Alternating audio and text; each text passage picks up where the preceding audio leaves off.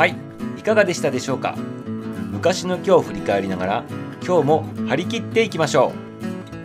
う。そしてこの番組がためになった面白かったもっと聞きたいなと思われましたら是非いいねとフォローをお願いします。明日も楽しみにしていてくださいね。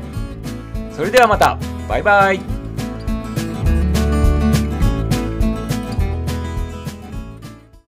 日は何の日？気になる日。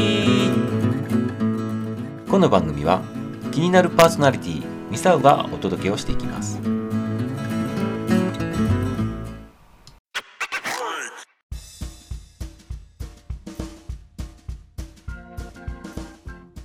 2021年6月30日昔の今日は何の日だったんでしょう？今日はアインシュタイン記念日です。1905年明治38年のこの日アルベルト・アインシュタイン先生が相対性理論に関する最初の論文である運動する物体の電気力学についてっていうねこういった論文をドイツの物理雑誌アナーレンデル・フィジークに提出したというそんな日になっています。でこの提出したそこの日をもってアインシュタインの記念日というふうになってるわけですね。今日はねこの20世紀最大のね天才と言われてるねこの博士アインシュタイン博士についてねちょっと簡単に触れてみたいなっていうふうに思っています。まずね簡単にねアインシュタインのことについてねどういうあの物理学者だったのかっていうね話していきますね。まずね今言ったように1905年のこの日にドイツのね物理雑誌の方にねこう記事を提出したっていうのがねそれがこう記念日になってると言いましたよね。そしてこのアインシュタイン博士っていうのがまあ、相対性理論っていうとねみんなねあの分かると思うんですけどただ相対性理論って何か説明しろって言われるとねこれねあの科学きちっと勉強してる人じゃないと多分説明つかないと思うんですけどね。まあそれは後から置いといたとしてそれをね提唱した物理学者ですよね。それで有名ですね。そして光電効果とかね特殊相対性理論とか一般相対性理論などをね提唱したほか世界一美しい方程式って言ってねこれ E イコール MC2 乗っていうんですけどこれなんかわけわからないですよね。要するにそういったこう難しい科学的なことをこう発見してね世間にリリースしたというそういう博士になってますね。そしてノーベル賞を受賞したというのはね皆さんねご存知のことだと思います。でどんだけこれ天才なのかと皆さん思われると思いますね。でじゃあ子供の頃からどうだったのかっていうのをね簡単にちょっと見ていきたいなと思いますね。まずドイツであの子生まれましたと。そして幼い頃のあだ名はノロマだったそうですね。ノロマですよ、ノロマ。ね。後のこのノーベル賞を取るね、この成功からは考えられないね、あのこのあだ名ですよね。そして、なんと、子供の頃は勉強嫌いの落ちこぼれだったそうですね。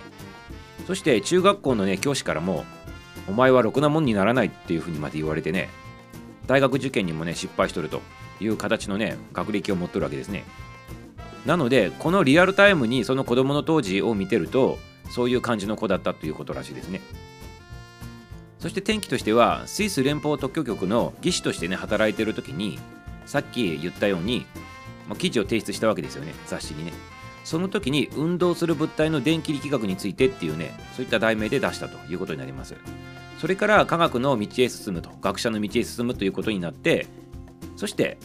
皆さんご存知の20世紀最大の天才というふうに呼ばれるようになっていたというそういう経歴の持ち主さんでございますね。そしてねノーベル賞を受賞するわけですけどそのノーベル賞を受賞した時の項目っていうのがさっきも言った光電効果の発見ということなんですね。でこの光電効果の発見というのは何かというと本当に一言で言わせてもらうね。本当にね一言で言うと物質に光が当たると中の電子が飛び出てくる現象ですと。そういったことらしいんですね。一言で言うとですよ。はい、まあ、何のこっちゃね。多分ねあのよくミサオ自身も分かっておりませんけど皆さんあのこれについてね光電効果とかね相対性理論とかねまあいろいろありますけどそういうのね調べたい方興味ある方はねぜひぜひ自分でね調べてくださいませね。あんまりね、あの、ちゃちゃっちゃとね、いい加減なこと言うとね、大変なことになりそうなのでね、こちらでは割愛させていただきますけど、皆さん興味ある方はご自分でね、あの調べてくださいね。そして、まあ、それ調べてもらうのは皆さんやってもらうとして、これあの、実はね、アインシュタイン博士ってものすごいね、なんか、伝説の持ち主というかね、いろんなね、こう、噂があったりとかね、する人物でもあるんですね。でイメージとしてはノーベル賞を取ったぐらいの天才の博士さんだからすごく真面目でねものすごく勉強できてっていう感じのイメージがねすごく強いと思うんですけど結構ねそうじゃない部分がね多々あるということなんですね。で今日最後にちょっとご紹介したいのがアインシュタイン博士がね結構ね名言残してるんですね。その中でねパーッと見てね面白いなと思ったことをね2つぐらい挙げてね今日はねこの収録の方閉じたいなと思っていますね。まず1つ目天才とは努力する凡人のことである。ということですね。これは先ほども言ったように博士自身が子供の頃にやっぱ勉強嫌いで勉強できなくてねろくなもんにならないって先生に言われとったぐらいでございますからやっぱりその本人がねこういうふうに言うとね重みがありますね。だからもともと頭が良くて成績が良くて何でもできる子ではない。